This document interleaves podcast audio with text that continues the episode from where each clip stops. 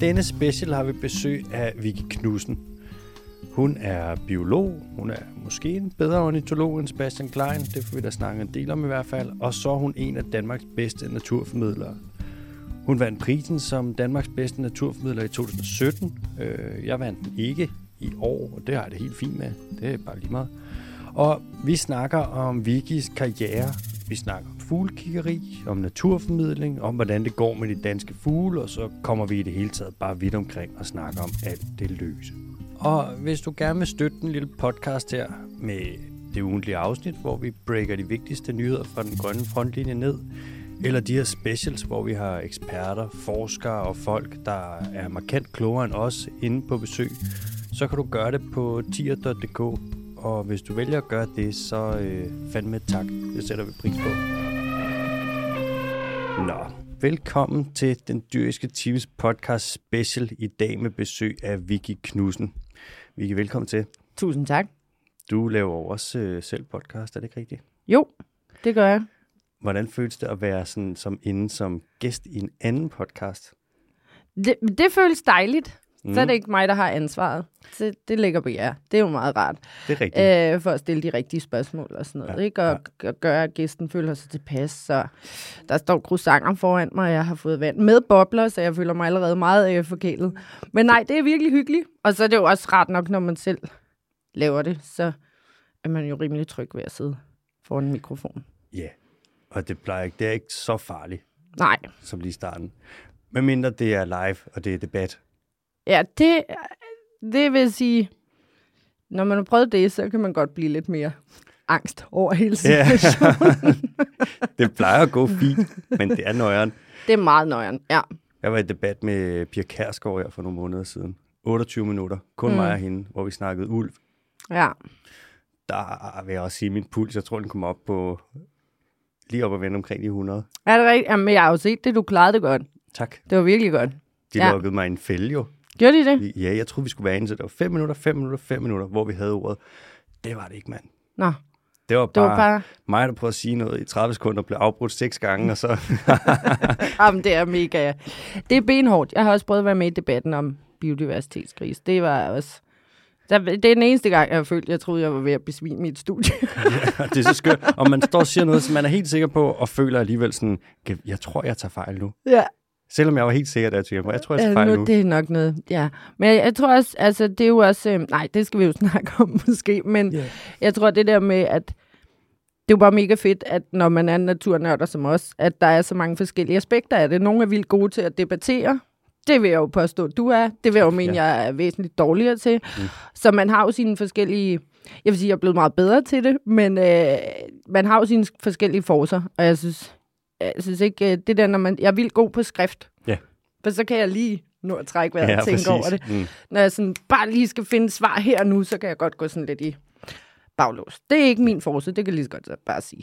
Nej, det er rart, det der med lige at kunne overveje det. Og også nogle gange, før man siger noget, hvor man er sådan, det skulle jeg ikke have sagt, så kan man skrive det. Ja, Og slette præcis. det. Ja, sådan har de fleste det nok, men der er bare nogen, der er bedre til lige at komme med et uh, lynhurtigt og skarpt svar, og ja, komme med de rigtige ord, ikke? hvor jeg vil ja, padle, padle, padle, padle, og så kommer jeg til at snakke alt for langt, og så bliver man netop kottet af, fordi det Ja. bare kører ud i én strøm, og man ikke kan gøre det Præcis. på 30 sekunder. Ja, og det er det, du skal. Du skal bare være snappy med de Ja. der ting. Og så nogle gange efterlade sådan nogle åbne ender, og ting, der ikke er forklaret ordentligt. Ja. Hvor man er sådan, åh, det er irriterende. Åh, ja. Forklar det nu. Nå, Ja. Vicky, øhm, lad mig lige introducere dig. Mm. Du er biolog. Ja. Jeg tror faktisk, at du er øh, Jonas Conning Larsen, min kammerat. Var I, er I samme årgang? Vi har i hvert fald haft nogle øh, fag sammen. Ja. Ja, han er super sød. Ja, han er vild. Jeg tror, var det ikke først på kandidaten? Ja, det, det på skal jo ikke, hvis. Jonas sidder og lytter med. Men jeg mener, det først var på kandidaten, vi havde fag sammen. Ja, okay. Ja. Øh, hvem, bare et helt random spørgsmål. Hvem af ham og dig har højst øh, pointscore inde på fuglebingo? Øh, det har han helt klart, selvom jeg er bedst til fugle. Det Var det ikke et kort og snappy svar? Det der, det var... Fuh, der kunne jeg mærke min puls igen. Og jeg tjekker lige mit puls. jeg har en puls på 250. Ej, Jonas er jo, øh, er, er helt dedikeret ind i det der, og jeg, må jo, og jeg synes jo, det er så fedt et koncept, og jeg må jo bare indrømme, at jeg ikke er begyndt at lave fuglebingo. Er du ikke på fuglebingo? Nej. Så hopper vi hurtigt videre. Vicky, du er naturformidler. Ja. Du vandt øh, årets naturformidler på Hirtshals Naturmøde i 2017, hvis nok første gang, den nogensinde blev udgivet. Anden gang. Anden gang. Ja. Øh, Første år vandt øh, Morten D.D. og Bjørli Lermand. Der var der to. ja, okay. Der var der en børne og voksen, Ja. ja. så blev lavet om til en. Så det var det første gang, der kun var én, jeg vandt. Okay, ja. Mm. Jeg har aldrig vundet den, og det har det fint med. Ja, du kommer til at vinde den på et tidspunkt. Men der, er- det er jo også det, der er så fedt, der er jo kommet. Jeg var jo lige gået selvstændig, da jeg vandt den. Så Mm. det var jo øh, også et mega skulderklap, og det var virkelig dejligt. Mm. Øhm, men jeg synes virkelig, de seneste år, der er jo kommet så mange altså dygtige formidlere og debattører, og, altså, og til alle aldersklasser, og det synes jeg jo bare er mega fedt, så det ville jo være dejligt, hvis der var 10 priser hvert år. ja. En inden for podcast, en inden for børn, en inden Præcis. for unge, en inden for voksne, en inden for... ja. Ja, øh, forstå mig ret. øh, jeg plejer ellers at være god til ikke at skubbe til mikrofonen. Ja. Nej, men øh, så jeg synes jo, hver gang, når man ser de nomineret, så kan man jo godt have favoritter, og nogle gange er det jo nogle af ens venner, som man bare synes gør det mega godt. Mm. Men der er bare virkelig mange dygtige mennesker nu. Så, altså, så, øh, Det er et bredt felt. Ja, så jeg synes, det er godt det der med, at man kun kan vinde den én gang. Altså, ja. øh, fordi...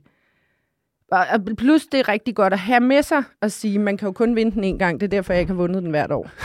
det, kan, det kan jo også være meget fint at smide på Jeg kunne godt fornemme, at den nu sneen.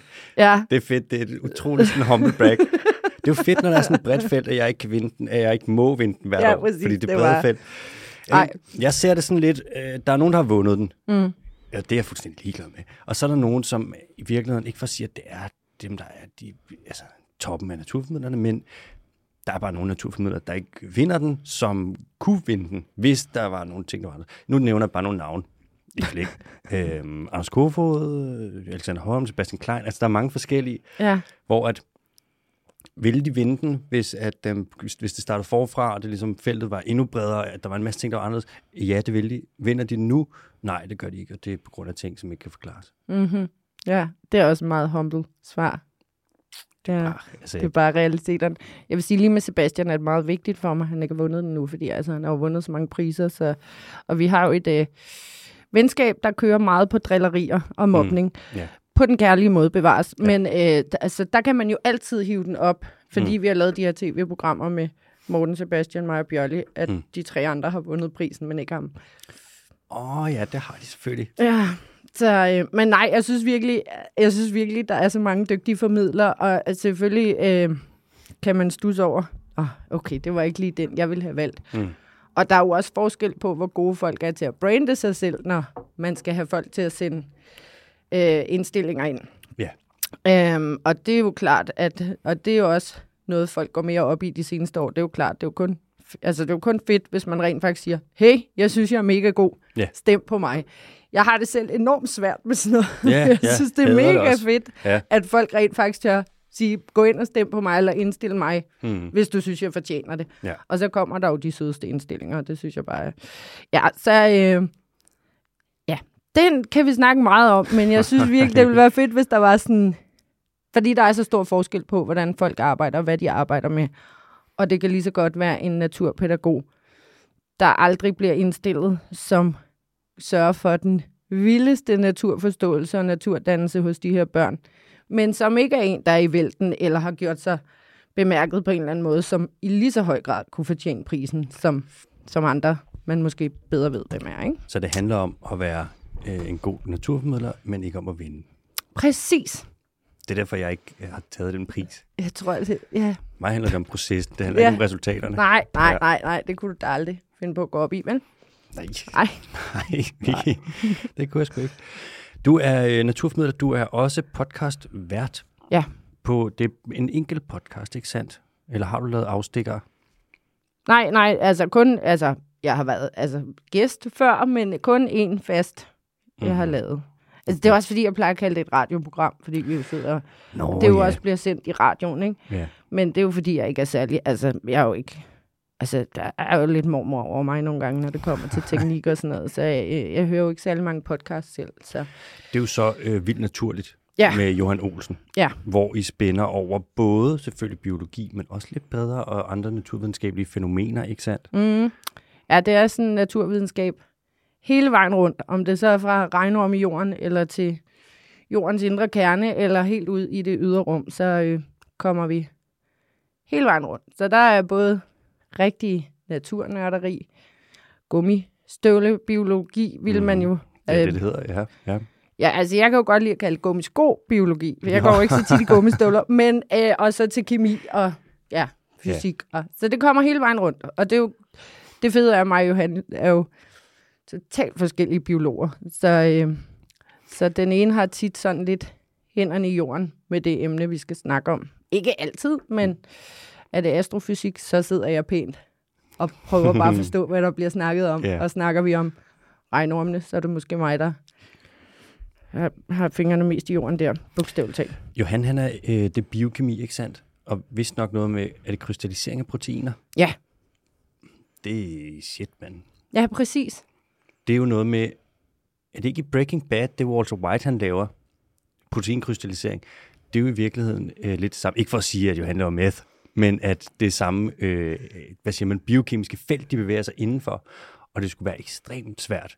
De siger, at hvis du skal krystallisere et protein, så svarer det til at tage en masse bowlingkugler og samle dem med klisterbånd, og så bare få lort til at stå. Ja, Det skulle være virkelig, virkelig et- et meget svært felt. det tror jeg bestemt også, det er. Og så tror jeg også netop det igen, det er lidt ligesom det med at formidle på forskellige måder, at der er nogle ting, der kommer lettere til en end andre, uanset om man er til proteiner, eller fugle, eller om det er, hvad man arbejder med, der overhovedet ikke har med biologi at gøre. Så er der nogen, der er gode til regnskaber, og andre, der er virkelig glade for, at der er nogen, der kan tage sig af deres regnskaber. Det er jo igen det der fine ved, at vi har forskellige kompetencer. Ja. Og, øh, og man netop skal passe på med at, at, at tro, man bare er helt vildt højdragende, fordi man har en eller anden videregående uddannelse. Det kan jeg godt have det lidt svært med, ja. fordi jeg synes meget af det, jeg laver i dag, jeg er enormt glad for, at jeg har læst biologi. Mm. Jeg har aldrig følt mig super brainy, øh, og, og jeg har altid haft lidt meget krudt i røven. Og måske hele tiden tænkt, at jeg var sådan... Altså, jeg skulle have startet to år senere på bacheloren, og to år senere på kan- kandidaten gik meget godt. Der var jeg måske ved at være klar til det. Men det samme med gymnasiet. Måske kom det lidt for let til mig i folkeskolen, og så kom man lige pludselig på gymnasiet, hvor der faktisk var nogle krav, og øh, der var også oh, fredagsbar, ikke? Ja. og lidt det samme på bacheloren. Så jeg synes jo, jeg synes, det er så mega sejt, når folk, altså for eksempel, kan finde ud af noget med proteiner. Og når Johan prøver at forklare mig, det fatter jeg ikke en bjælde. jeg prøver virkelig, og det går bedre, men jeg har altid følt mig sådan lidt bange for dem, der var meget kloge, fordi jeg følte mig så dum selv. Fordi Mm. jeg tænkte, hvorfor fatter jeg ikke det her, når de har så let ved det, og det samme med mange fag på biologistudiet. Og så da man kom på kandidaten og bedre kunne vælge selv, hvad man ville have af fag, så var det først der, det gik op for mig, at jeg måske ikke var så dum, som jeg gik og troede, jeg var. Fordi der var bare nogle fag, der lå meget mere til mig. Øh, og det var lidt en øjenåbner, at jeg ville jo gerne, altså, jeg overvejede jo at læse til kriminaltekniker, i stedet for at læse kandidaten. Okay, ja, shit, ja. Fordi sådan noget synes jeg var mega spændende. Jeg tænkte, jeg kan alligevel ikke finde ud af det her biologi. Altså, jeg har dumpet, jeg ved ikke, hvor mange fag, og øh, du ved, og så er der altid nogen i ens fortid, om det er en lærer eller øh, et eller andet, der har sagt, jamen, skulle du ikke overveje noget andet, eller du er også, ja, det har du lidt svært ved, ikke? Mm. Som jo meget nemt kan sætte sig øh, lige op i det lille, lille, lille store hjerne, vi har deroppe, ikke? Og, Ja. og, og blive der for evigt, og komme til at, Nå, så er jeg nok også dum. Og der kan jeg bare øh, sige, at det er simpelthen så vigtigt, det der, at man ikke kommer til at sammenligne sig for meget med andre. Altså, at man finder ud af, hvad man synes, der er fedt at lave, og det ikke handler om prestige, mm-hmm. men hvad man rent faktisk synes, der er fedt, og hvad man er god til. For alle er sgu gode til et eller andet, uanset hvad de laver. Eller... Men det er bare meget nemt at sammenligne sig med andre. Ja, det, som udgangspunkt kan det være sygt dumt. Der er altid nogen, der er bedre Ja, til det noget end det. en. Ikke? Så til gengæld er de typisk også værre end en til noget, men det er jo lidt det. Så, så skal man sammenligne sig selv med en selv, men det er jo også sådan lidt...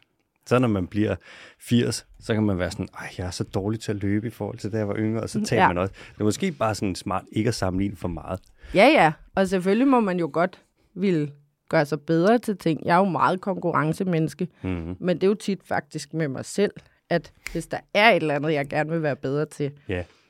Og så kan jeg godt blive påvirket af andre, det er ikke det, men man kan jo også godt have en konkurrence kørende med sig selv, så det er jo heller ikke, fordi man bare skal sige, nå, ja, Ja, ja så er det sådan, Jeg giver op på alt, ja. Jeg kommer aldrig til at løbe 5 kilometer. Altså, hvis man gerne vil løbe de 5 kilometer, så Kom i gang. må man jo komme i gang. Og det er ikke, så kan der være perioder, hvor det er nemmere at komme i gang, og perioder, hvor det bare ikke er nemt at komme i gang med det der, selvom man godt ved, at det bare vil gøre noget godt for en. Ikke? Ja. Det kan jeg da selv skrive under på. Men Vicky, du må være god til, øh, eller du er god til øh, formidling. Og man kan sige, at du har et bevis på det, ikke? Mm. Du øh, har været, nu var du i 2017 Danmarks bedste naturformidler. Og det tror jeg ikke er sådan noget, man lige ryster af sig heller. Så der kan man sige, at du har nogle formidlingsevner, ikke?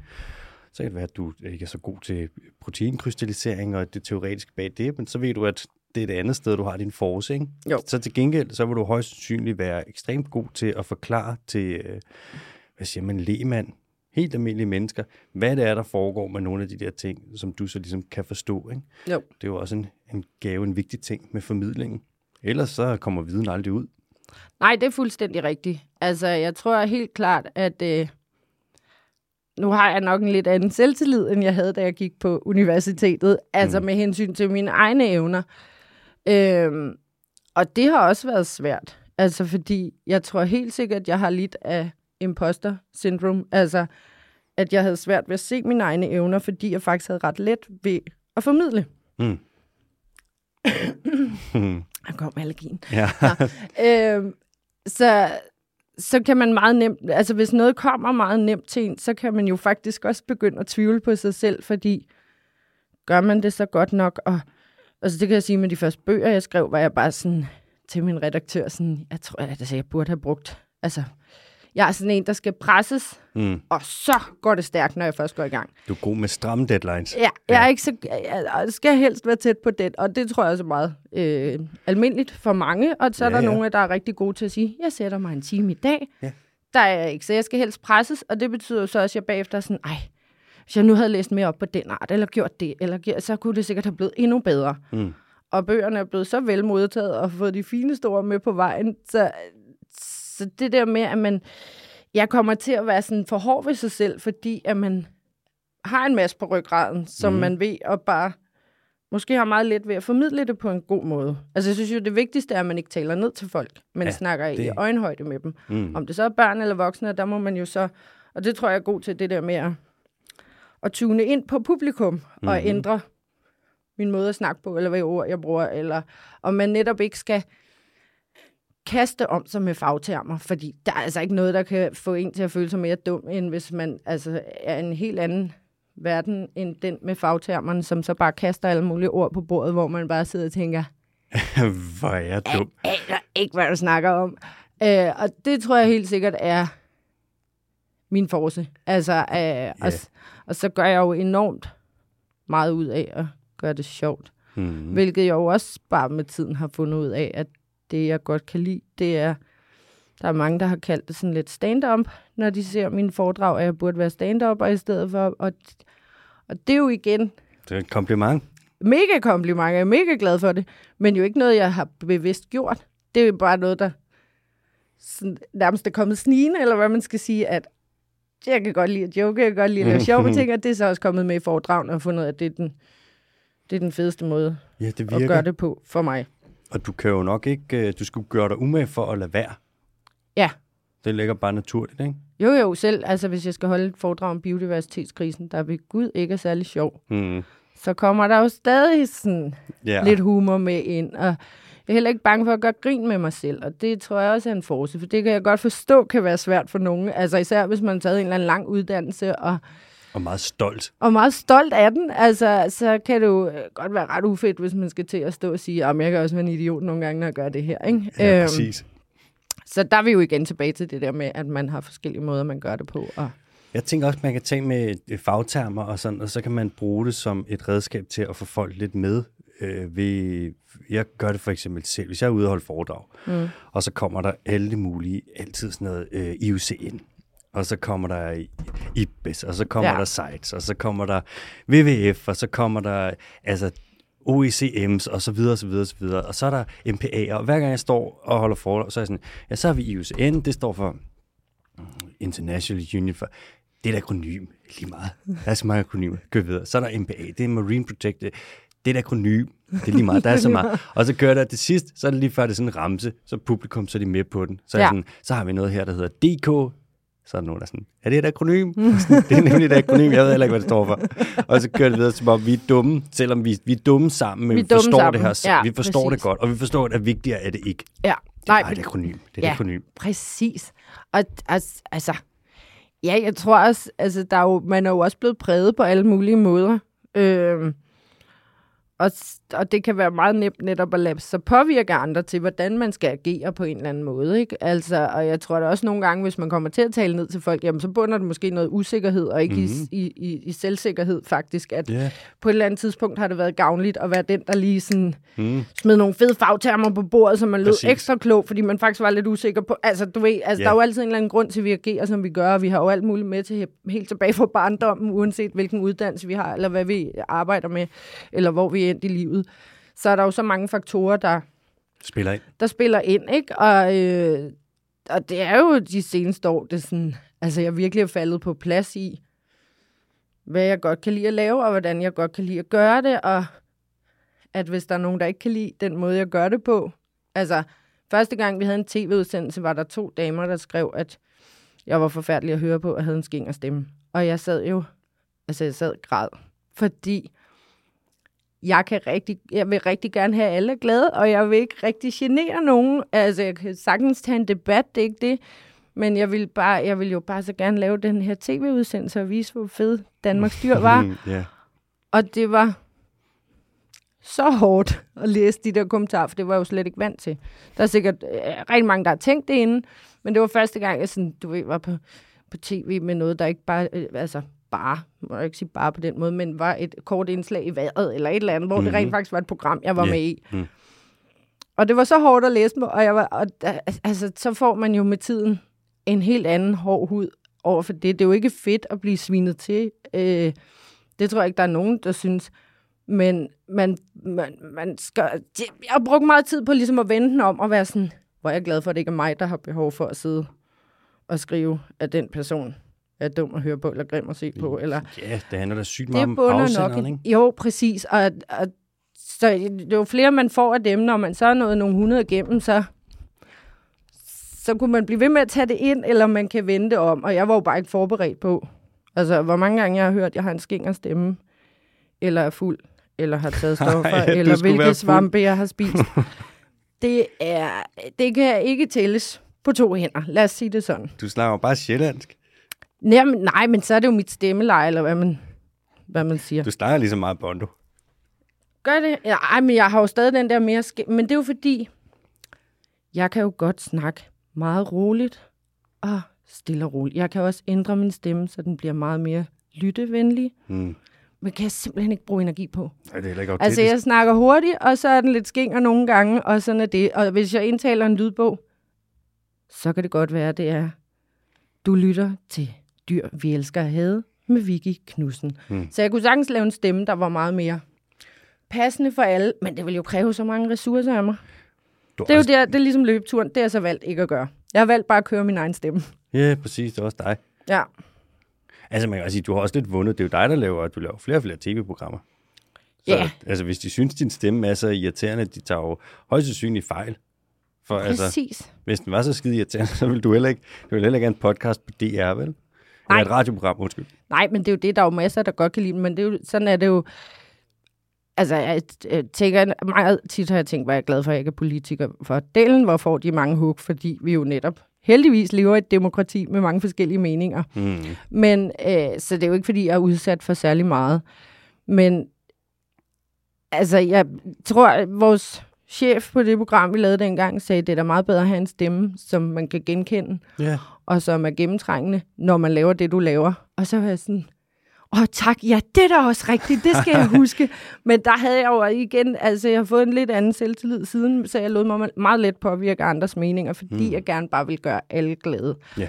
Og det kan jeg selvfølgelig stadig godt, men, men øh, jeg tror bare, at øh, Vicky, hun er begyndt at elske Vicky ret meget for, hvordan hun er og hvem hun er. Man kan ikke altid gøre det perfekt, men så længe man, man gør sit bedste, og ikke prøver genere folk bevidst. Ja, du For kan ikke- sgu da ikke gøre mere. Nej, det er det. Så øh, det har jeg da heldigvis fundet ud af, og det jeg håber jeg, mange flere kan finde ud af, fordi der er mange, der er hårde ved sig selv. Altså, Men også, altså husk, øh, afsend, altså hvis der, prøv at tænke, der er nogen, der har sat sig ned, og så har de set et program med dig, og så har de tænkt, jeg tror sgu lige, jeg går ind, og så skriver jeg lige en mail ja. til hende her, hvor jeg lige siger, hvad jeg ikke kan lide ved hende. Ja. Det er virkelig, virkelig, der viser, at det er en menneske, der ikke forstår de sociale spilleregler. Ja. Og tage kritik fra dem, det er sådan lidt, jamen, I forstår ikke engang den verden, I lever i, mand. Nej. Jeg prøver det tit med, altså, jeg får også nogle gange kritik. Ikke så meget for min stemme, det er mere sådan uh, københavnerkortet, der bliver spillet. Ja, ja. Eller veganerkortet. Jeg er sådan, jeg er ikke veganer, jeg er ikke fra København. I ved ikke engang, hvad vi snakker til. Eller sådan, hvad ved ham? Der var nogen engang, der skrev i sådan noget fiskeritidene. Fiskerne, mange af dem, de hader mig. Det forstår jeg godt. Ja. Og så er de sådan, ham der, han har også en sneakerbix. Hvis vi så ikke må øh, fiske fisk, må han så heller ikke bruge træ, eller hvad? Og sådan, det hænger ikke engang sammen. Nej. Og jeg prøvede, at der var en, der vi havde en diskussion, landbrugslobbyist, som blev ved med at være sådan vildsvinet er invasivt i Danmark. Sådan, Nå, ligesom ulven. ja, ja, sådan, det kan jo ikke... Nå, hvordan, ja. Men i modsætning til fasanen, eller hvad? Og så skulle svines til af ham. Og jeg sådan, det gør mig intet. Ej. Altså, fordi sådan, hvem er det? Hvis det var en, jeg respekterede, hvis du for eksempel begyndte at svine mig til, så jeg synes, det er rigtig nederen. Ja. Men hvis det er det andet der, så er det lidt, I har jo ikke noget. Ja. Nej, Altså- men det er klart. Selvfølgelig påvirker det jo meget mere, hvis det er folk, man holder af, eller folk, man har respekt for, fordi at det er fagfolk. Eller, altså, det er jo klart, så, så er det jo ikke sjovt, hvis der lige pludselig er en, man Nej.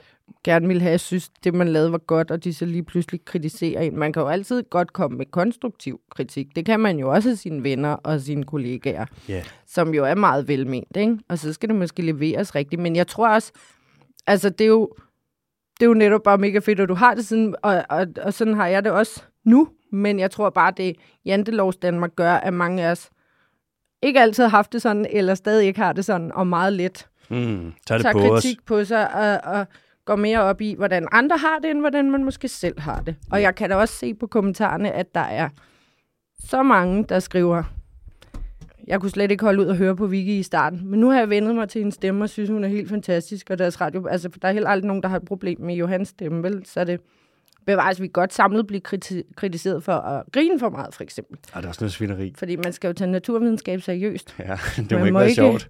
Man må ikke grine, Nej. og man må ikke selv synes, det man siger er sjovt. Nej, for guds skyld. Så Jantelovs Danmark kan også godt være, altså have en lille finger med i spillet tit, tror jeg. Jeg synes, det værste eksempel, jeg kender på det her, og noget, der sådan stikker ud, det, der gør allermest ondt, det er, øhm, jeg laver sindssygt god mad. I- Jeg laver virkelig Men god jeg mad. glæder mig til at blive inviteret. Jamen altså, du, er bare, du, har aldrig, du kommer aldrig til at prøve noget lignende. Og det er et repertoire af retter, men der er ligesom den primære af dem alle sammen. Øh, min bønnestuning. Bønnestuning. Ja. Ja. Og altså, jeg hører bare den måde, du siger det på, der, der, du er skeptisk. Og det forstår jeg godt. Ikke skeptisk. Det var bare noget, jeg ikke havde hørt før. Ja. Øhm, det er også gastronomisk set, der er det ikke noget, man bare lige banker sammen. Det har taget mig i hvert fald 10 år at lave den faktisk fuldstændig perfekt. Og der sidder inde i rummet ved siden af nu, der sidder der en øh, mand, der sidder Mhm. og afvikler det her Mhm. øh, program. Sidder og trykker på alle knapperne, mm. styrer teknikken og sådan noget, som er Mathias Bondo Kim. Mm. Og han sviner den. Han siger, hold nu kæft, Bondo, vi sidder og laver øh, radio. Bondo, han sviner den bønnestuning til.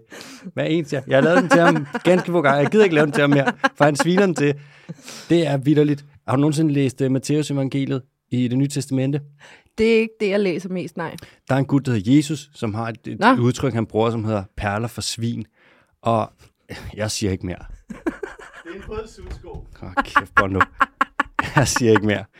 Nå, Skal jeg ikke tage dig af det Jantelovs bedste der? det der, det, jeg prøver at ryste mig, men det gør bare ondt. Det gør bare ondt. Ja. Nå, øhm, vi lige få at Der er så mange, der kommer til at sidde og google bønnestuning nu. Kan Ja, man ja. smage det af helvede til? Kan jeg lave en god bønnestuning? Hvad bare et stuet hvidkål, der er jeg med, men hvor er vi henne i bønnestuning? Hvilke bønner? Ja, der, der, sorte bønner. Sorte, okay, ja, Klart så bedst. behøver jeg ikke google det derhjemme. Nej. Så er det bare, Ja. Og ellers så bare skriv, og ellers så den ligger, opskriften ligger på Instagram, og jeg har delt den med en masse landbrugslobbyster, og den er nem at finde. Det kan være næste afsnit, vi udgi- udgiver, der kan det være, at jeg lige øh, opremser den igen. For det Ja. er bare en banger en Det er ret. en banger, ja. Men igen, jeg glæder mig til at smage den. Altså, jeg er allerede sådan, wow. Ja, du, kan- du kan Altså, jeg bliver veganer, efter jeg har smagt Ja, den bare bønnestuvning. Det er der ingen tvivl Bare om. vent. Jeg Ja. putter en lille bitte smule fløde i, bare lige for sådan, så du stadig kan gå videre med god samvittighed. Okay, det så- helt veganer. Så bare vegetar. Ja, Jeg kan også lave den sindssygt god vegetarisk. ja godt. Nå, nu skal det ikke handle om så meget mere om mig jo. Nej, er er det primært din mad lige nu. Ja. Men ja, Stor del af min person jo. ja. øh, vi kan lige for at afslutte øh, introduktionen af dig, så er du, som du også har været inde på, forfatter. Og du har faktisk skrevet en del bøger. Ah, ja, altså det er jo så... Det har du. jeg har skrevet to. Ej, jeg Og var så- lige, men jeg lige må sige noget til mit forsvar. Jeg var lige inde på Saxo, søgte Ja. på Vicky Knudsen bøger på Google. Ja. Øh, og der var mange, mange, mange. Ja, men det er fordi, at man er så heldig nogle gange som forfatter, at så sidder der nogen, der er mega gode til, at så har man skrevet en mobbedreng. Min første bog er jo nærmest et opslagsværk. Det var jo ikke meningen med det. Den blev lidt større, end den skulle være, ikke? Hvor, hvor mange sider snakker vi? Det kan jeg ikke huske. Men den Shit, er, du ved, den er sådan her. Vi snakker lige omkring 4-5 centimeter. Kan du ikke måle her? Jo, det er meget... Nå, ej, hvor smart. Jo, 1, 2, 3, 4. 4. 4 Og meget realistisk. At, nej, det er en joke, jeg plejer at køre med mænd, der ikke ved mig. Nej, det er også lige meget. Videre. Det var helt Ja, ja, rigtigt, kører videre. 4-5 Ja. cm. Den blev ret stor. Ja. ja.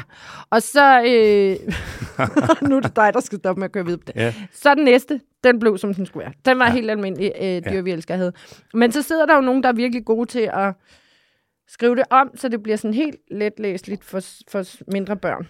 Okay, så det blev børnebogificeret. Børnebog, det er jo børnebøger i forvejen, men så, du ved, sådan nogle likstal og sådan noget, jeg ikke helt Ah, forstand på, ja, fordi jeg ikke selv har børn, men så er det Ja, noget ja. med, du ved, Cool. hvor svære over, eller ikke ja. svære, meget let læseligt. Fedt. Så det er der jo nogen, der igen har kompetencerne til at gøre det helt, helt øh, let og simpelt, så det bliver sådan nogle små, Mm. let, let, let, Pixiebogsagtig, men... ej, lige lidt større, sådan Okay, ja. læs, læs let bøger, tror jeg, de hedder. Okay, læs Ja. lidt på, ja.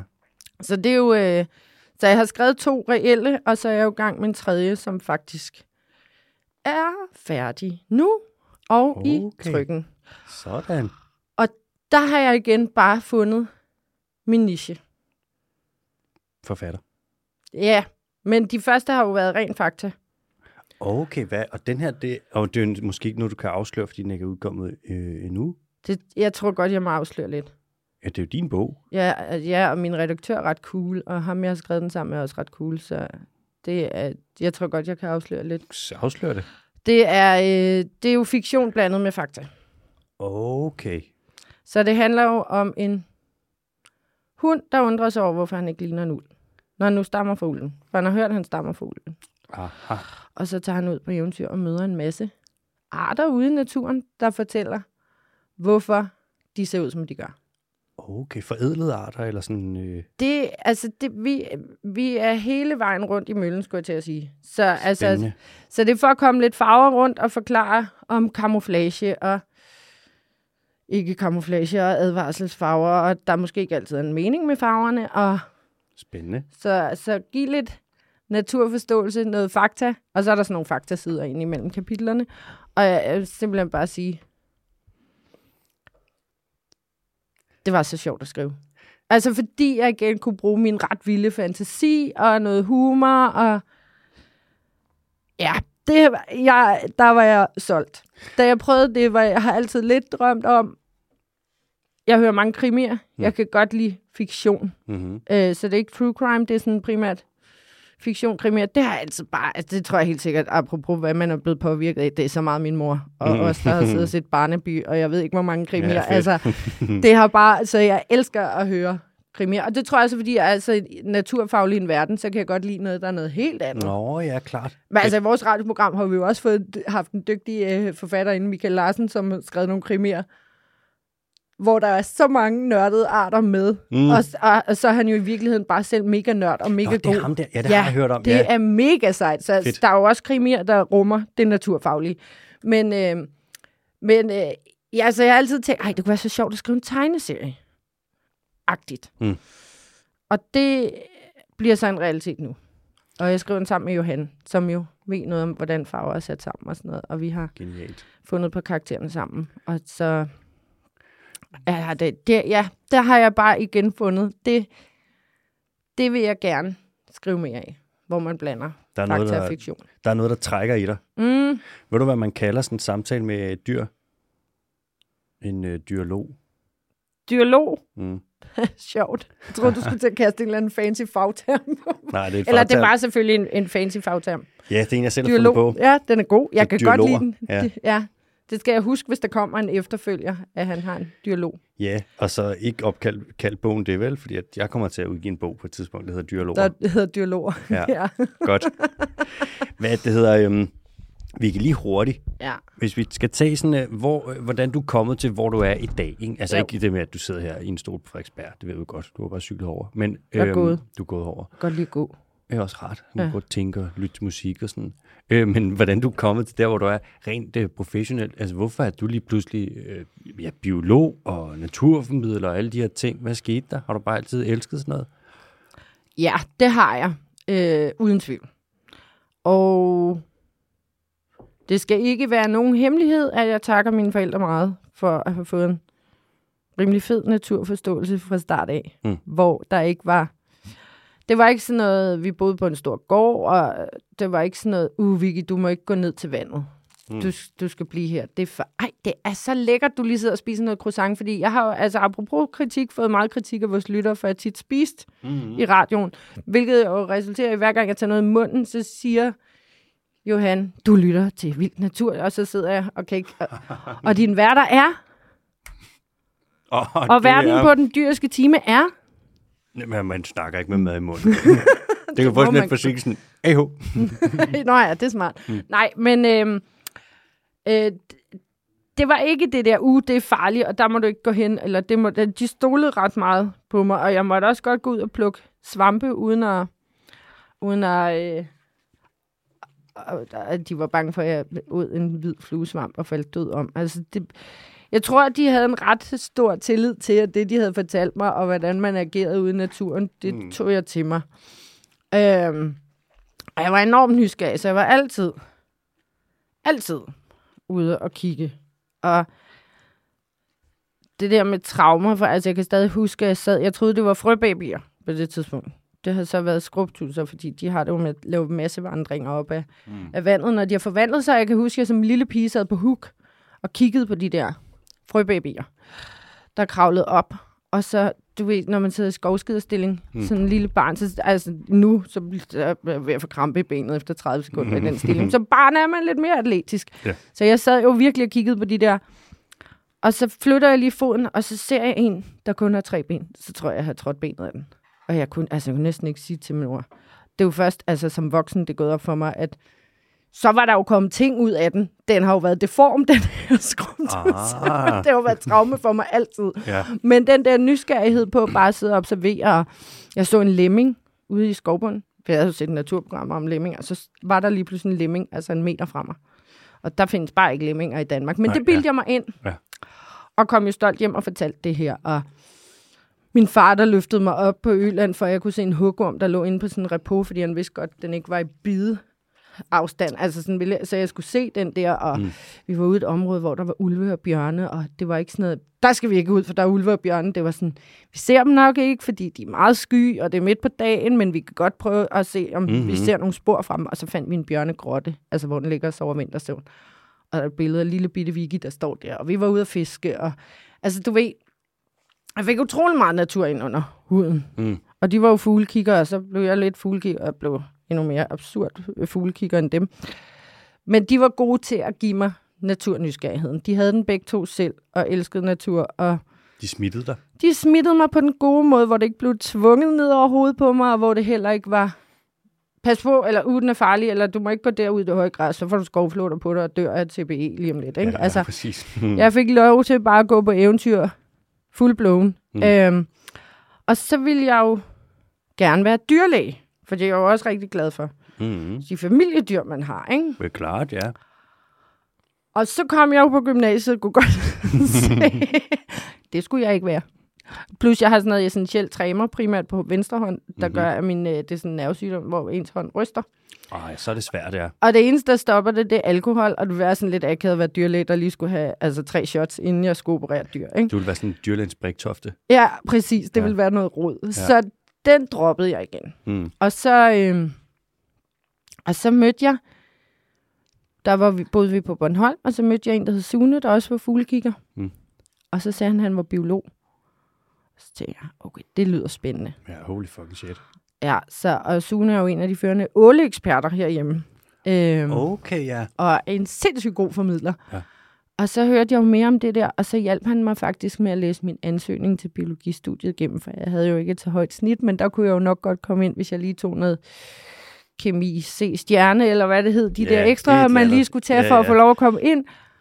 Og så kom jeg jo ind på biologistudiet. Så det var jo sådan lidt tilfældigt på en eller anden måde. Jeg tænkte faktisk, at jeg skulle være fotograf på et tidspunkt. Så hvis jeg ikke kunne være dyrlæge, så kunne jeg godt lide at tage billeder. Og så okay, måtte jeg klart.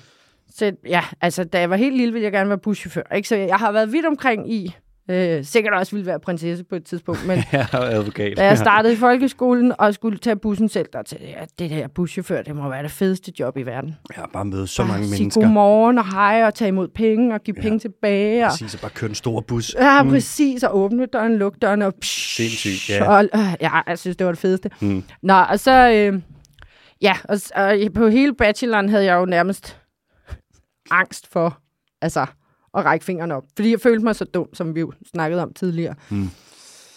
Så selv når jeg vidste, at jeg havde det rigtige svar, og hvis jeg endelig skulle sige noget, så var det jo, øh, En forsigtig lille. jeg, øh, det, øh, uh, kan, Ja, præcis, ja. uh, kan det være? Og sådan, Ja. ja. altså, jeg var helt, jeg kunne slet ikke. Men havde, altså, fik jo øh, de bedste venner på studiet, så vi jo stadig er, min, øh, altså mine bedste veninder er jo blandt, eller nogle af mine bedste veninder er jo stadig fra biologistudiet, ikke? Altså, Mhm. så vi havde et mega godt hold, og øh, også nogle meget søde veninder, der netop var klogere end mig til visse fag, og hjalp mig, når jeg så skulle til reeksamen. Mm. Fordi jeg havde for meget krudt i røven. øh, Mm. og så blev jeg jo, så fandt jeg ud af på kandidaten, det var okay, og så man kunne tage nogle fag, man rent faktisk kunne finde ud af. Og så startede jeg som studentermedhjælper i DOF, Dansk Ornitologisk Forening. Det er jo, Den danske øh, branch af BirdLife International. ja, Ja. ja, præcis. Når vi nu skal blive de fancy ord. Mm-hmm. Det er jo et akronym, ja. Det er jo et akronym. øhm, og så opdagede Morten D.D. mig på en eller anden måde, Okay. og skrev, at øh, Så han der er under sin vinge, ja, det gjorde han faktisk. så altså, man han, kan sige, øh, du fløj en lille smule fra redden. Ja. Ej, undskyld. Badam, bam. Ej, det var god. Jeg kan Ja, godt tak. lide sådan. Ja. Mm. Nå, men øh, jo, han øh, skrev, at jeg var det store nye hvide håb inden for naturformidling. Der var jo heller ikke så mange unge, der sådan, på samme måde som i dag, Mm. på den måde førte sig frem der. Og der havde jeg netop nok været DR-været, eller noget lignende. Mm-hmm.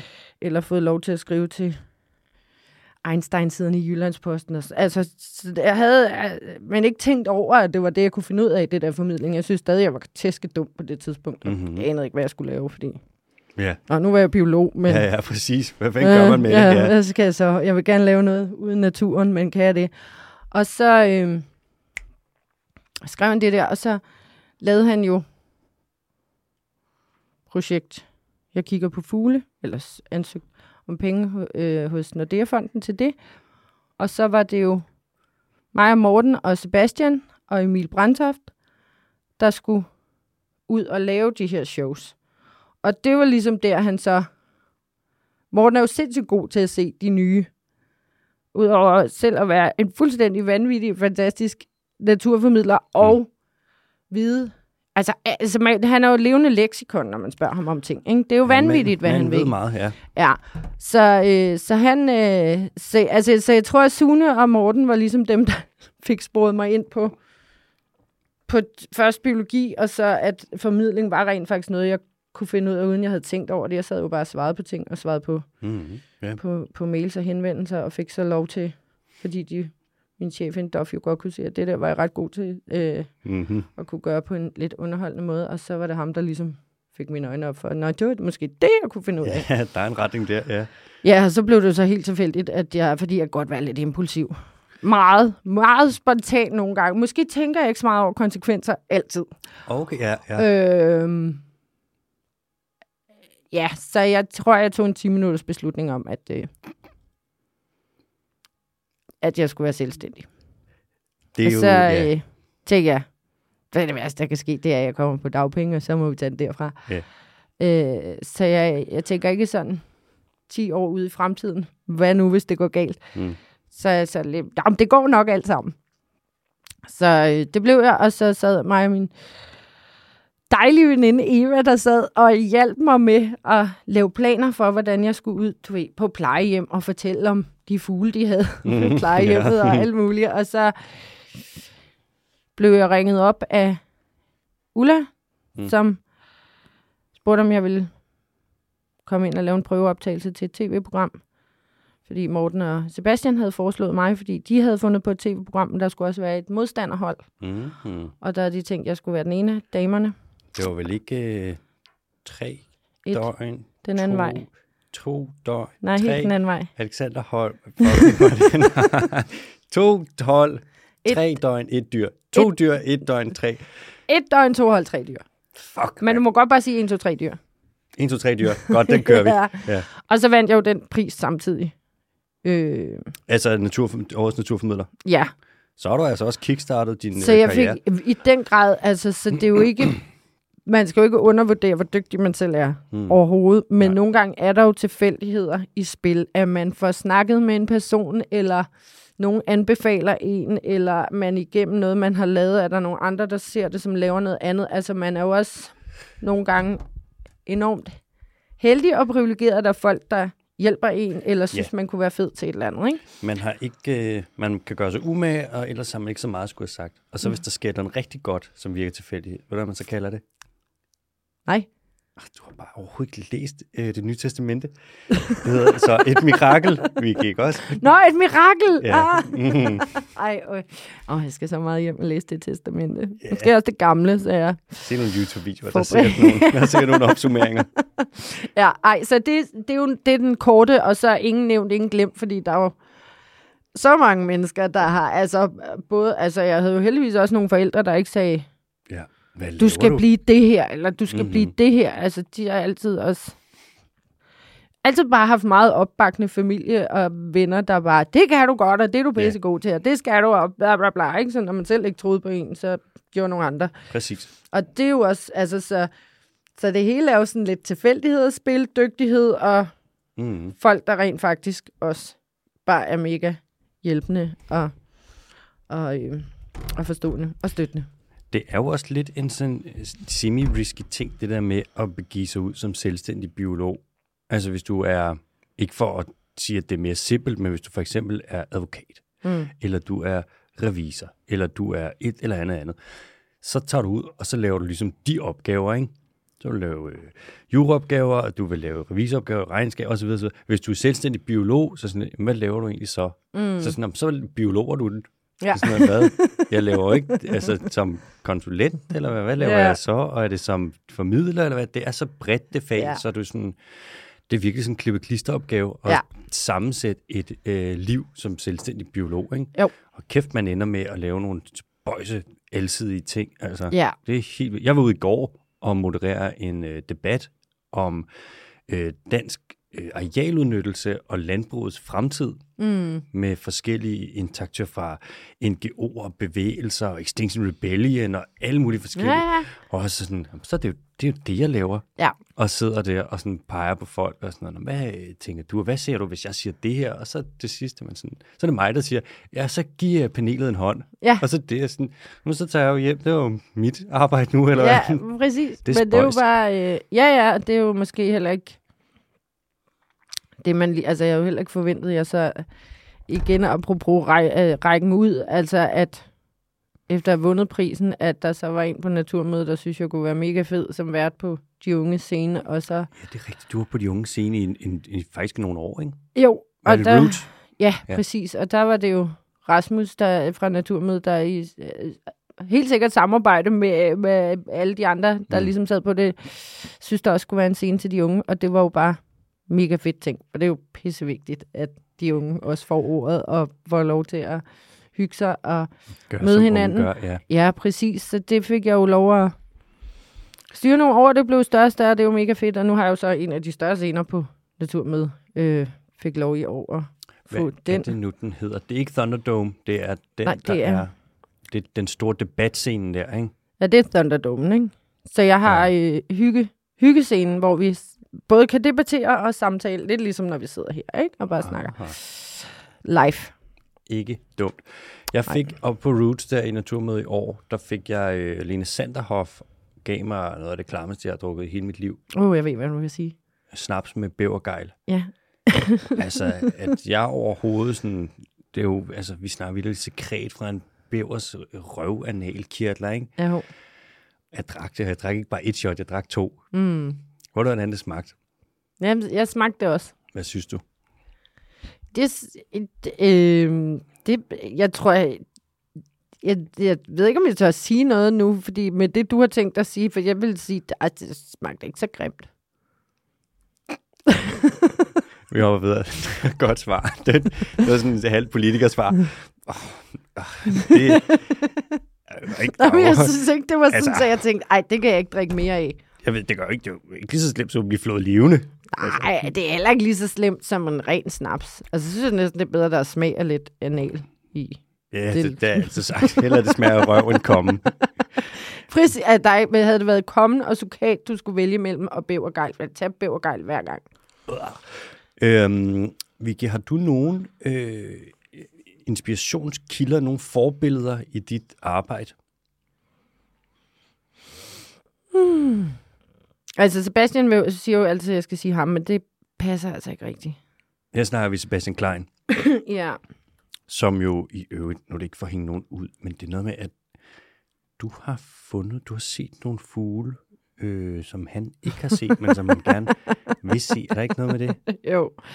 Det er jo fordi, at mig og Sebastian går jo op i at finde sjældne fugle. Ja. Ikke sjældne, som i troede arter nødvendigvis. Det kan de selvfølgelig godt være, men sjældne på den måde, at de er fløjet ud af kurs og landet i Danmark, og overhovedet ikke burde være i Danmark. De er på afvej.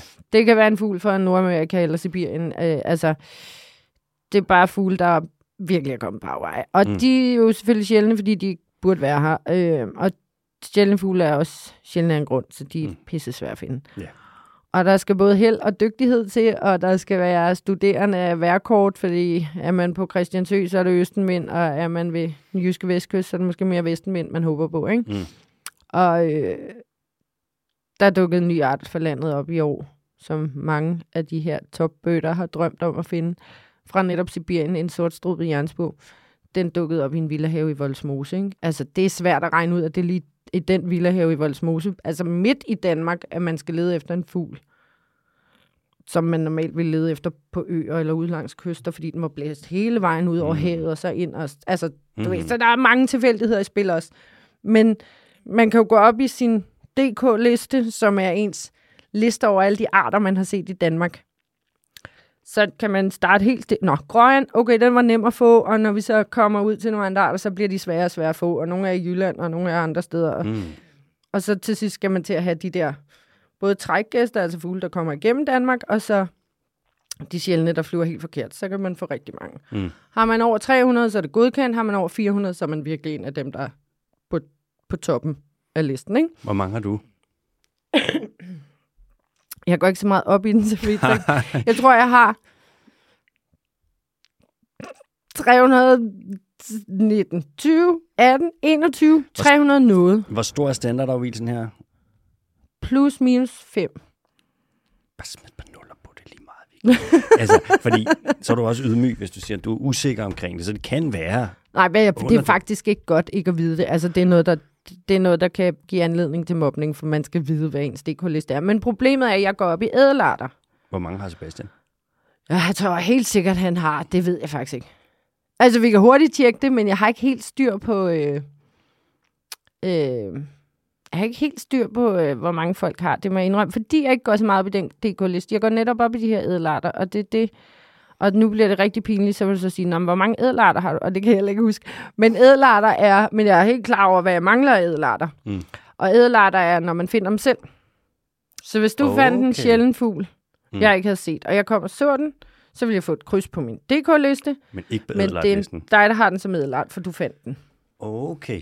Ja, og det er dem, jeg går op i, og det øh, gør Sebastian også. Og, og, og han er øh, utrolig dygtig og meget dedikeret. Jeg, jeg vil helst ikke rose ham for meget, men han kører meget... Altså, Han kan jo godt køre til Sønderjylland en dag for at lede efter sjældne fugle.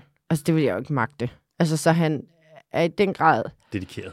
meget dedikeret og arbejdsom. Det må man altså give ham. Han er også pisseheldig nogle gange. Mm. Men han, har, han er en af dem, der har flest ædelatter. Øh, men, men så er der jo heldigvis stadig tre arter, jeg har, han ikke har. Men må jeg lige sige en ting ja. til dit forsvar? Sebastian Klein er ret høj. ja. Ikke? Jo. Hvad er du? Du er sådan noget 1,76, 77? Syv, plus minus Ja. 77, tror jeg. Ja. ja. Og Sebastian Klein er lige op omkring. Han er over 91. Han er højere end mig. ja. Han er bedre udkigspunkt. Det, det synes jeg er en god ond. Den vil jeg i hvert fald tage med mig. Ja, tag den med, fordi det er sandheden. Han har jo bedre, altså han kan jo se bedre. Ja, meget længere. Ja, han Øh, kan meget se over over. buskene, hvor jeg ikke kan se over buskene. Vicky, hvis der er en bus, der er 1,80, hvad skal du gøre? Totalt problem for mig. Du kan jeg jo kan jo ikke- stå og hoppe og se den samtidig. og du har ikke wallhack i øjnene, vel? Nej, præcis. Så, altså, der kan man sige, at han kan kigge over den, så allerede der. Plus vigtig, vigtig faktor her. Ja. Han er meget ældre end mig. Hvilket vil sige, at han er altså 15 år foran i at finde fugle. Eller også der. Det synes jeg også er en vigtig faktor, vi skal have Du, med. du er ikke tidsrejsende, vel? Nej, det er og det. du er ikke over 91, altså allerede så der. bare vent. Altså, når jeg har hentet de 15 år på ham, så begynder det lige noget måske. Men ja, jeg har tre arter, han ikke har set, og dem, at dem at, bruger jeg jo meget tid på. Altså, det er jo igen det der med at være ærlig indrømme, han er pissedygtig. Mm. Men vi har, der er meget kærlig mobning. Og øh, jeg vil sige, nu siger jeg det højt og tydeligt i radioen, Mm. det sjoveste, der... Fordi det kan også være mobning med alle dem, der har set Dr. Pjuskebusk. Mm. Så hvis vi går sammen, og der er en gruppe teenager, der stopper ham, og han er deres store barndomsidol, og så er han altid sådan, skal ikke også have Vickys autograf, eller hvad med Vicky, skal ikke også have billede med hende? er super irriterende. Og så øh, stod vi og kiggede på fugle, og ledte efter sjældne rovfugle. Mm. Så kommer der to søde damer forbi med deres hunde, og så opdager de, at øh, det er mig fra Vildt Naturligt. Og de er meget store fan af programmet, og vi har virkelig mange dejlige dedikerede fans, så det er jo øh, det, er det vigtigste, når man hører podcast Ja. ja. og øh, laver radio, at folk synes, det er dejligt at høre på. Også selvom Mm. mm. der er nogen, der ikke gør. Mm-hmm. Og, og de er... Og man må jo bare sige om sådan en som Sebastian, han er jo almen kendt. Selv hvis man ikke... Altså, jeg har aldrig set Dr. Pjuskebus, så der er bare nogle personer, folk ved, hvem er. Præcis. Selvom de aldrig har, har gået op i det, de laver, så Mm. mm. er der bare ansigter. Og så vender den ene sig om og rækker hånden frem mod ham, da de får øje på ham og siger, Jamen, og det er jo Johan! Nej. Jo! Og jeg var... Det er det største øjeblik i hele altså den tid, vi har kendt hinanden. Det var der. Hvad, hvad, sagde han? Han sagde, øh, ja, øh, tak, tak fordi I lytter med. Øh, Godt reddet. Ja, det er ikke første gang, at folk tror, det er ham, der laver øh, vildt naturligt. Men det er første gang, tror jeg, at øh, han er blevet kaldt Johan.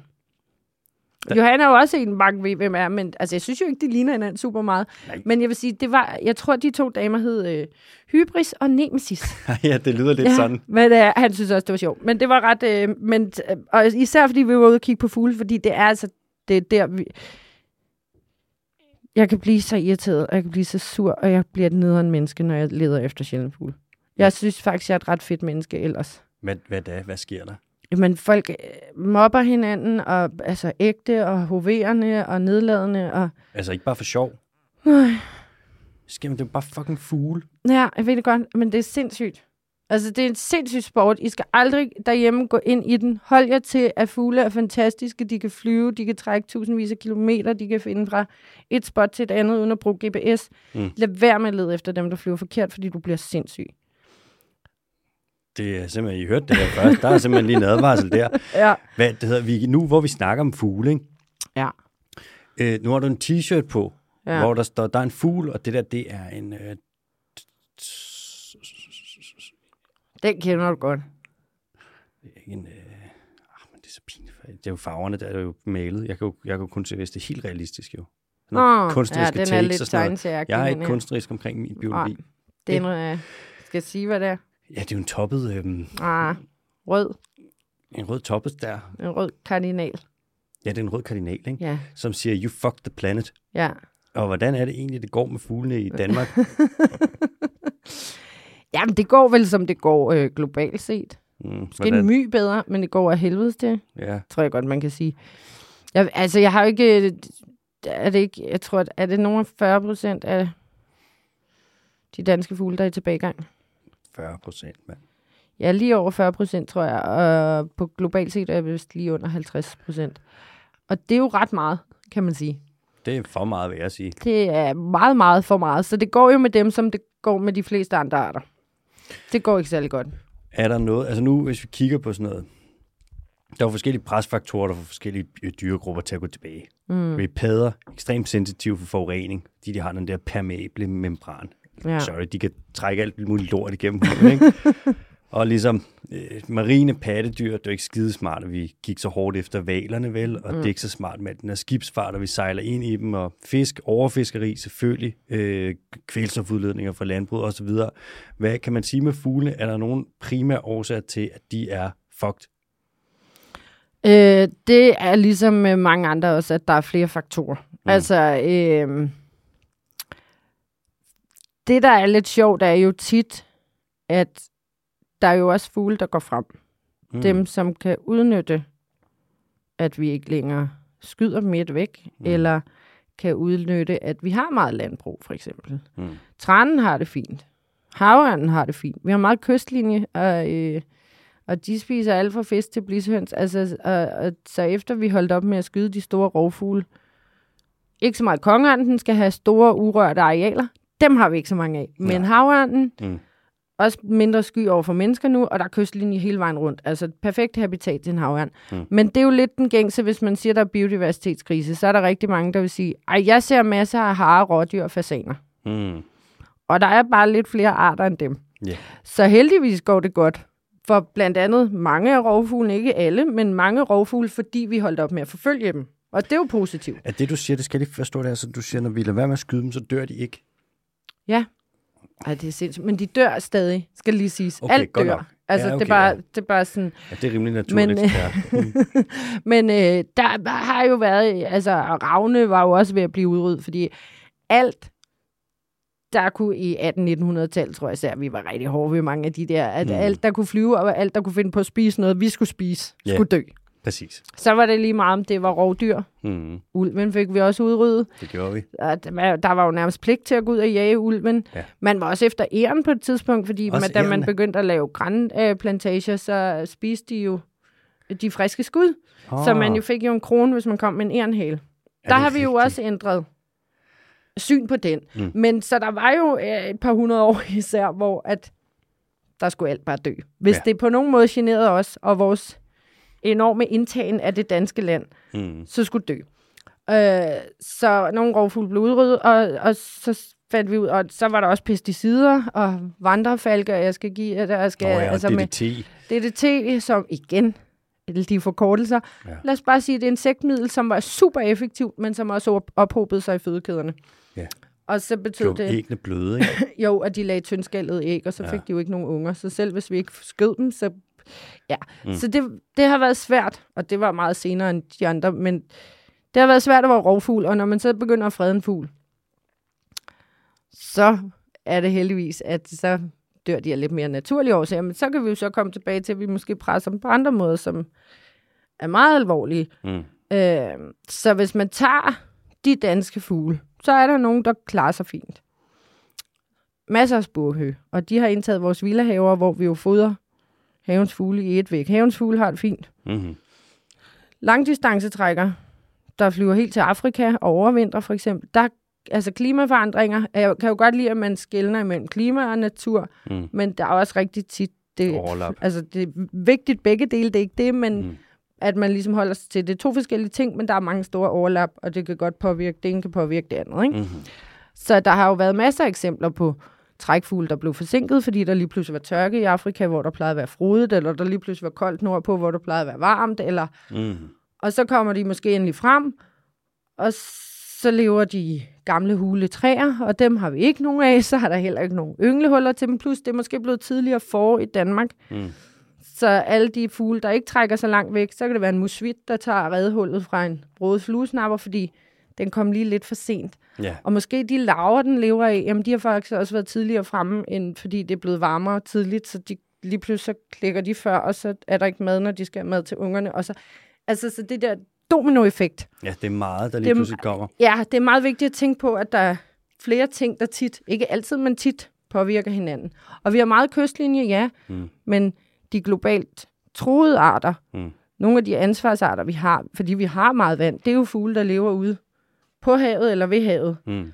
Og hvis vi så har ødelagt hele havbunden, så er der måske heller ikke mad til dem.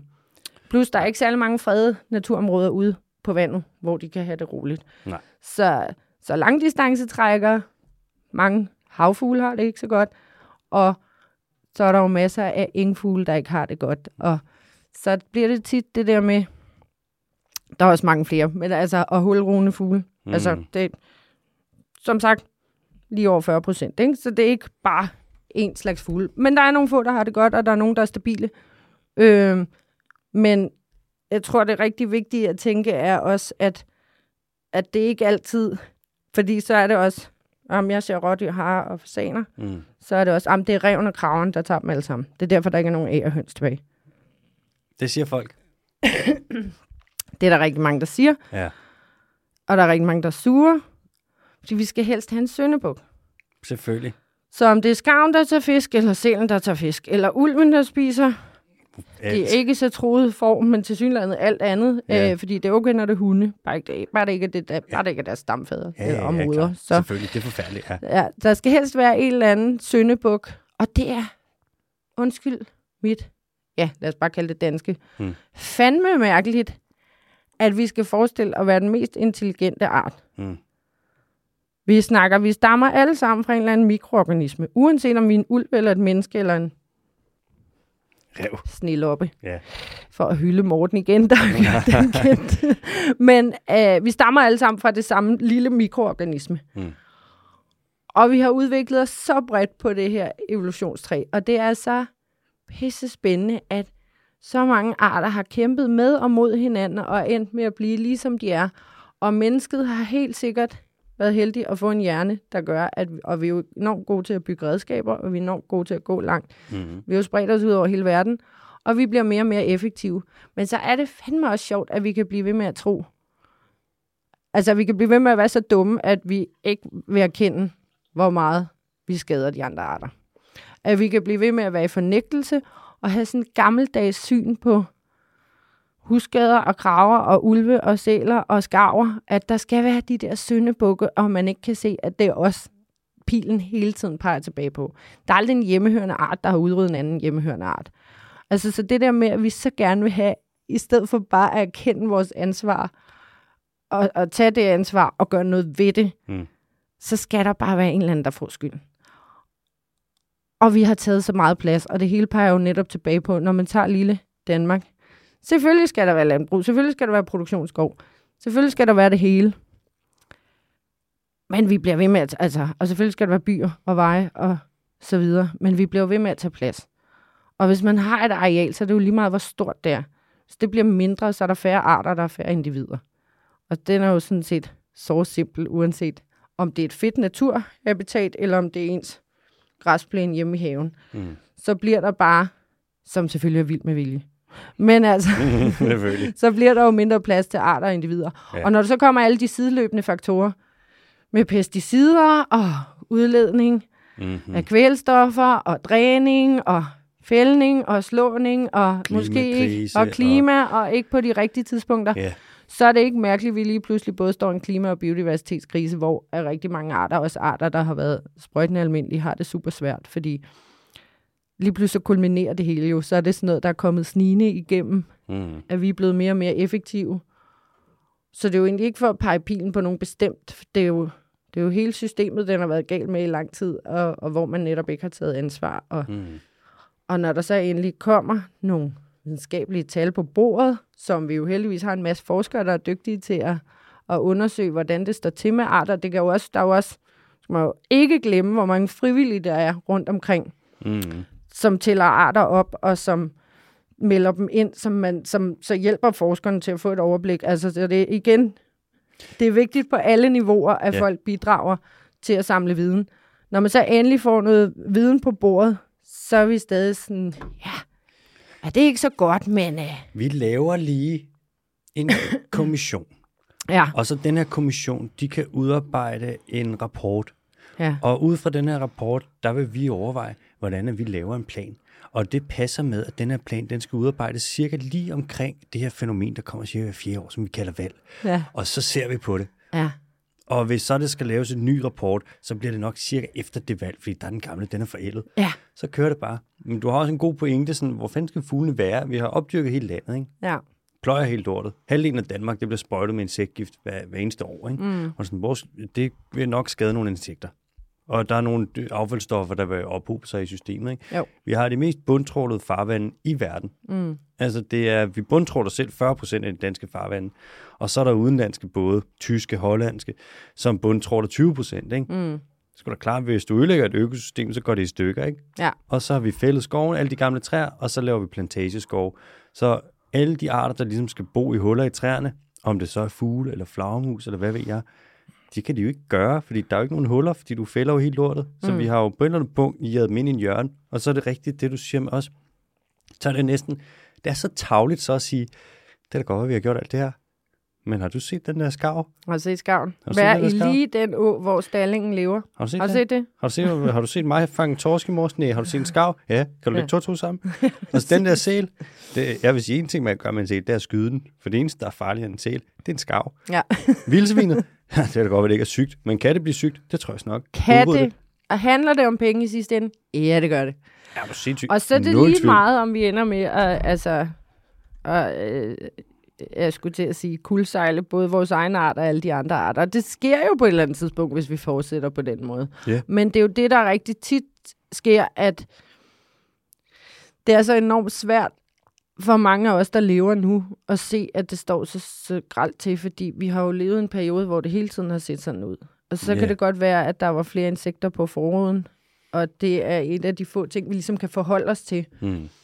Men, men det er jo mange år siden, at det her startede, og det er jo mange år, at vi har fyldt rigtig meget i Danmark, så det er jo klart, det kan være lidt svært at se, at det står så skidt til, fordi Ja, man skal til at ændre noget på, Ja, og vi har fordi- gjort det forkert og skal indrømme Og fejl. det er jo ikke rigtigt sådan, at det bare er lige pludselig halvdelen af Danmark, der blev pløjet op eller lavet til byer. Eller, altså sådan har det jo set ud virkelig i mange år. Og så udvider vi hele tiden, men vi gør det jo gradvist, så det hele ligner jo egentlig lidt sig selv i den tid, vi har levet. Ikke? Ja. Og det, øh, det kan jeg sgu godt forstå er svært at se, men jeg kan også godt forstå, at, øh, at, at det bliver vi simpelthen nødt til at se, hvis vi skal, skal tage os sammen og gøre noget ved det. Og, og nej, nu har vi ikke været sådan specifikt inde på nogle arter af fugle, men det er jo netop det der, det er jo i mange forskellige habitater, og det er jo tit, det start, og det er jo klart, at hvis vi presser de sjældne fugle i de sjældne habitater, det er jo ikke særlig mange år siden, vi mistede urfuglen, som ellers levede ude på hederne, og som vi har i nabolandene lige omkring os. Mm. Men hvis en art er knyttet til et habitat, og det habitat har en høj mangfoldighed af arter, der lever meget forskelligt, Mm. hvis, hvis, så lad os kalde det et rigtig fed naturtype. Hvis Ja. vi fjerner den naturtype, fordi vi kan bruge den til noget andet, så forsvinder der rigtig mange arter. Mm. Fjerner vi haven derhjemme, så er der ikke lige så mange arter. Det kommer lidt an på, hvilken have det er bevares. Men mm. altså sjældne naturtyper som højmoser for eksempel, hvis de bare bliver nedlagt eller gror til, fordi der kommer alt for meget næring ud i dem, jamen så vil der forsvinde rigtig mange arter. Så de sjældne arter er jo selvfølgelig dem, der ryger først. Mm-hmm. Men det er jo stadig sådan en kædereaktion, hvor også de almindelige arter lige pludselig bliver mere sjældne, fordi Ja, de også bliver trængt. lort. Ja, det er, det er lidt noget hø. Og altså, hvis jeg læste en... Ja, så bliver det jo det der, når det er os, der har smadret åerne fuldstændig. Mm. Og der er ikke rigtig noget mad til skaverne. Så hvis de lige slår sig ned den å, hvor der er en sjælden fisk, så er det den, der skal være skyld i, at fisken er ved at uddø eller gå tilbage. Ja. Altså, det giver jo ikke nogen mening, når man ser det i det store hele. De har været her i hvad, 5.000 år plus skaverne. Mm. Og så mange år siden er det ikke, at fiskene rent faktisk havde det fint herhjemme, vel? Altså, vi skal ikke 5.000 år tilbage, før der var masser af fisk, både i havene og i åerne herhjemme. Men øh, så det er det, altså en hjemmehørende art. Jeg, jeg tror simpelthen ikke, jeg kan komme i tanke om, at en hjemmehørende art skulle have altså udryddet en anden hjemmehørende art. Nej. Jo, sikkert, hvis man tager det et meget stort perspektiv, fordi der er jo arter, der uddør ved at blive Ja. udkonkurreret af andre, ikke? men ikke sådan på, der er på meget også, få hundrede år. øh, Der vil jo være en naturlig balance, ikke? Jo. Altså hvis et rovdyr spiser for meget af sit byttedyr, så er der ikke særlig meget mad. Så rovdyrbestanden dør ned, så stiger byttedyrsbestanden, og så kører det bare ja. Sådan en sinuskurve, ikke? Ja. Til gengæld så vil jeg gerne sige, øh, der hvor urfuglen øh, fandtes over i Jylland, ikke? ved du hvad der også var der, Mm. på, da den forsvandt? Mm. Skav. Shit. Det har jeg aldrig tænkt over før. Nej, det er der mange, der ikke har tænkt på. Og så skyder man skylden på alle mulige andre. Ja, men selvfølgelig var de også ude på heden. Skavbestanden var mindre en gang, og så stoppede vi med, det skulle aldrig have stoppet med, stoppede vi med at putte olie på æggene og skyde alle sammen. Hvad sker der så? Farvel til urfuglen. Ja. Altså, jeg vil sige, vi, vi har Ah. syv minutter tilbage. Nej, det var ikke meget. Nej, og jeg har nogle spørgsmål, som jeg vil nu at stille dig, som er øh, i den kategori, der hedder random lol. Ja, der, og... den glæder jeg mig meget til. Ja, og øhm, Kan jeg spise tebirks imens? det kan du godt. Uden at du får lytterklager. Ja, ja, det er fint. vi klipper bare, vi har sådan en, øh, vi er sygt gode teknik, vi klipper smasken ud. Og nu kommer der seks spørgsmål, og du skal svare på dem på cirka 6 minutter. Er du klar på det? Mm. Ja, Enormt passende tidspunkt. okay, så kører vi. Hvis du var et dyr, hvad for et dyr ville du så være? En ulv. Sindssygt. Bare far. ikke i Danmark. Nej. Man kalder det kryptisk forsvindingsret. Jeg mm. kalder det naturlig uddøen. Mm. Selvfølgelig dør sådan en lortedyr, det hører ikke til. På grund af skarven. Ja, ja, den er invasiv. Og sæl også. Hun Nej, nej, så har skarven gjort noget godt. Det giver ikke mening. Nå, ja. Øhm, hvilket dyr vil du overhovedet ikke være? Bavian. Okay, det er forkert svar, der skulle du have sagt skav. Nå ja. Er der nogen dyr eller organismer, som du ikke kan lide? Skarv. Nej. Øh. jeg kan ikke lide bavianer. Det var derfor, jeg ikke ville være en bavian. Hvad er der gennem Jeg kan godt bavianerne? lide skarver. Mm, de er også seje. Mm. Der er intet galt med bavianer. Nej. De er mega seje, men Mm. jeg, jeg, De er nøjeren. jeg har det simpelthen så svært med dem. Jeg har det svært med... De er meget aggressive, Mm. og, og, De er også nogle af kindtænder. og de slår leopardbabyer ihjel for sjov. Nej, jeg ved ikke. Jeg, jeg tror bare... Jeg har faktisk aldrig været så glad for aber. Mm. Jeg ved ikke, om det er, fordi de ligner os, som helt klart er den mest vanvittige art af alle arter. Når der så ja. rent faktisk er nogle andre arter. Altså heldigvis er der kun én art af menneske, for ellers ved jeg da ikke, hvor galt det var gået med jordkloden, hvis mm. vi ligefrem var flere arter. Ja. Men øh, jeg ved ikke, om det er det der med aber bare lige... Altså jo, jeg kan jo godt lide chimpanser og orangutanger og sådan noget. Mm. Men lige bavianer, jeg synes simpelthen, de er uhyggelige. Og jeg er ikke meget for at indrømme, men jeg synes, jeg synes der er et eller andet med dem. Jeg synes, at jeg, dem, dem vil jeg være bange for at møde en mørk øh, nat. Okay, det er faktisk det næste spørgsmål. Var noget dyr, du er bange for? Og det vil så være bavianen. Ja, den er på mange... den er meget på øh, svarlisten her. Hvad, hvad tror du vil vinde i en kamp mellem en skarv og en bavian? Bavianen. Det er forkert. Det er skarven. En skarv giver basically alt. Nå, okay, ja, det er rigtigt. Vi plejer større i Danmark. Har vi det mere? Nej. Hvad har vi nu? Hvis skarv. Mm-hmm. Det er også derfor, kirkeuglen er forsvundet. Ja. Altså den hvide stork og kirkeuglen, ikke? man tænker to arter, som har været virkelig almindelige i Danmark. Jeg læste en artikel fra 1942, Mhm. mm-hmm. lige der omkring, tror jeg, inden 2. verdenskrig. Der gik det, og jeg kan ikke huske præcis tal, men der gik det ikke så godt med storken. Der var kun, lad os sige, 450 par tilbage. Mm. Men det havde jo gået gå- dårligt før, så de kom jo tilbage igen. Og se os ikke særlig mange år efter kæmpe for at have nogle få storkepar i Danmark. Ikke? Ah, men altså, men hvad skal storken også spise, når skarven Men det er garanteret samtidig, vi er fredskavn. Ja, det vil jeg gætte på, at det er. Ja. Stork kan også godt finde på at tage småfisk, øh, og det kan seler sådan set også. Mm, Ikke? skavn. Ja, Skarven kan også. Øh, altså skarven, jeg håber bare, jeg glæder mig bare til et tidspunkt, hvor at, øh, skarven begynder at tage seler og vice versa, Mm-hmm. så de kan få lov til at udrydde øh, hinanden. Ja, er du klar over, hvad det koster for boligerne deroppe? At skarverne har indtaget en ø og gjort den til sådan et totalt mystisk... Altså, det ligner noget fra et eventyrland, når de skider de der træer ihjel Hvad og sidder de der. kalder øen der? De burde bare kalde den Skideøen. Lorteøen. Lorteøen. Ja, okay, Skideøen, Lorteøen. Jeg vil ved med, at hvis du går derud, så får du alle sygdomme i hele verden. Og du bliver højst sandsynligt også spist. Vicky, er der noget dyr, og hvilket dyr har øh, forvoldt dig mest smerte? Og her tænker jeg ikke øh, psykisk, som i den frygt, du har følt på grund af bavian eller skarv, men fysisk. Mm. Nej. Øh, nej, det tror jeg ikke. Jo, altså, det er jo ikke rart at blive stukket af en gedeham. Så er jeg faldet af en hest en gang, hvor jeg slog armen utrolig meget. Mm. Men det var ikke rigtig hestens skyld, så altså, det var Nej. ikke... Ja, det, det, uh, nej. Gedehams. Ja, det må det blive. Det gør også ondt at blive stukket Det er ikke en- den, der har gjort mig mest forskrækket, men det er helt klart den værste smerte, tror jeg. Men det var også fordi, den, stak, den ene stak mig lige under øjet. Det er altså sådan lidt Jeg blevet stukket en gedehams i munden en gang. hævet, du. lidt i ganen. Jeg sad med et sugerør ned i en, øh, det er en drink eller andet. Og så tænkte jeg, at jeg lige kunne klemme lidt ind om sugerøret, og så suge den vips op, der sad nede i. Og så jeg ikke klemt nok sammen om sugerøret, så jeg sugede den direkte op i sugerøret, direkte op i ganen. Stået i ganen, spyttede den ud. Jeg husker, min veninde der kiggede på og sådan, du, hvad fuck laver du? sådan, jeg, ved ikke engang. jeg tror, jeg skal være biolog. Nå, det var der, kimen blev lagt. Det var der, der, Ja. der blev frøet sået. Der blev fået Lige så. ganen på mig, du. Lige ganen på dig. Vicky, vi når ikke mere. Nej. Du skal bare have fandme tak, fordi du vil være med. Tak fordi jeg måtte være med. Det var meget hyggeligt. Fornøjelse. Tiden gik stærkt. Det gjorde den. Adios. Længe leve skaven. Ja. Elsk den.